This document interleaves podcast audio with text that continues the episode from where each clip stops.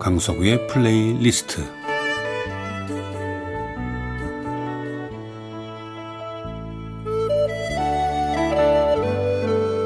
제가 살아가면서 느끼는 어떤 생각이나 어떤 감정 혹은 오래전의 추억과 함께 아름다운 음악을 엮어 보내드리는 시간입니다. 강석우의 플레이리스트. 아, 얼마 전에 저 결혼 30주년 기념, 기념일이 지났습니다.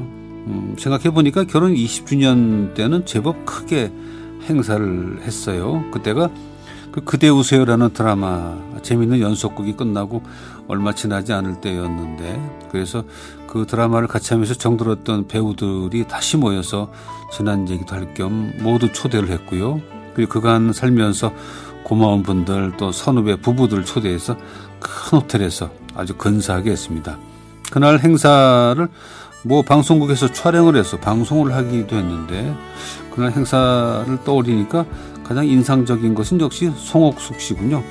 그러니까 드라마에서는 저하고 맨날 투덕거리는 사돈지간이었는데 천호진 씨 아니었죠 드라마에서 지금도 가끔 저에게 문자를 보내면 사돈 잘 계슈 하고 시작을 하니까 어, 참 정이 들었습니다.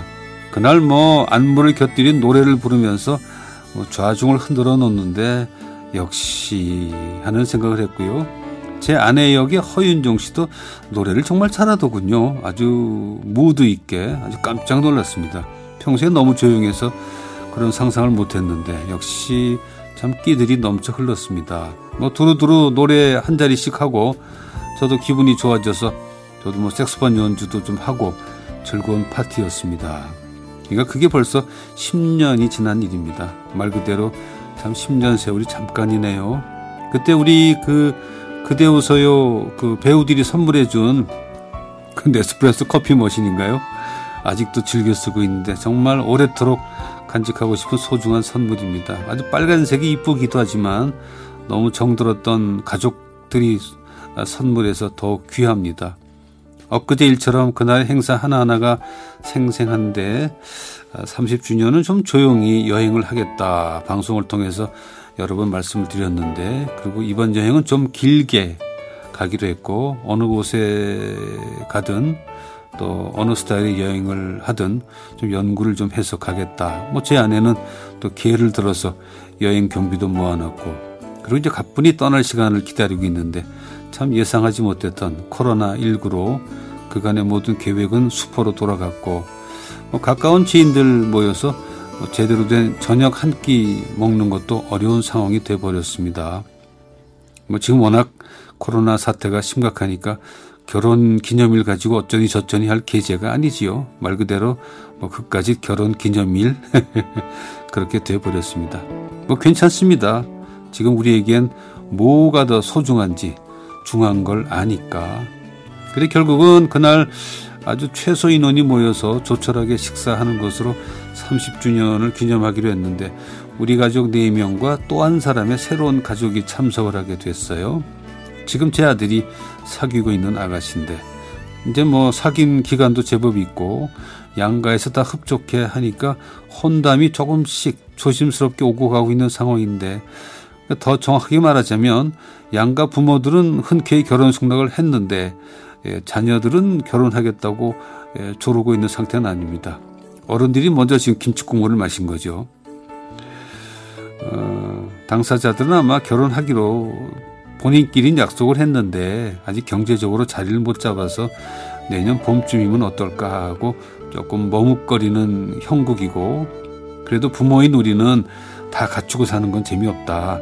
살면서 갖춰가는 거다 하면서 아주 고전적인 멘트로 설득을 하고 있는데 뭐 우리의 얘기가 뭐 확실하게 먹힌 것 같지는 않아요. 뭐 결정하는데 여러 가지 생각이 복잡하겠죠.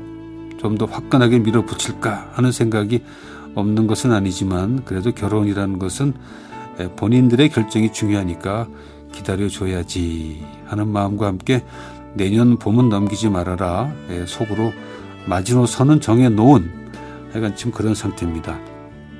뭐 그러나 뭐 가족처럼들 같이 모이고요. 또 한 가족으로 대하고 대하고 있고 본인들도 서서히 그런 어떤 어색함은 사라지면서 한 가족처럼 보이고 있습니다. 물론 제 아내와 저는 며느리감으로 생각하고 있어요. 특히 제 아내는 그 아가씨가 너무 마음에 든답니다. 성격이 아주 밝아서 좋고 뭐 몸매도 이쁘고 얼굴도 이쁘다면서 보통은 시아버지 자리가 며느리감을 더 이뻐한다는데 저는 그저 음악을 전공한 아가씨면 좋겠다 하고 속으로 생각하고 있었는데 성악을 전공했다니 뭐 아무튼 기분이 좋은 일입니다. 그날 결혼 기념일 날 식사가 끝나고 차 한잔 하러 자리를 옮겼습니다. 근데 그 아가씨하고 저하고 마주 앉게 됐는데 제 휴대폰에 있는 그간의 우리 가족의 그 역사죠. 그 사진들을 보여주면서 이런저런 설명을 하다가 저도 모르게 아, 참 30년 세월이 잠깐이구나 하고 한숨을 토하듯 말을 했는데 그 말을 들은 그 친구가 갑자기 멈칫 하는 게 느껴졌어요. 고개를 들고 쳐다봤더니 눈시울이 벌게지더니 눈물을 떨구는 거예요. 그래서 제가 왜, 어? 왜 울어? 하고 제가 물었지요. 그랬더니, 아, 그냥이요. 그 30년 세월이 잠깐이구나 하는 말씀에 그냥 눈물이 났다고. 참 그간에도 참 마음에 쏙 드는 아가씨여서 여간 이뻐하고 있는 게 아니었는데 그 눈물 고이는 모습을 보면서 제 마음에 이런 생각이 드는 거예요. 어? 저 감성은 뭐지? 마음에 쏙 드네.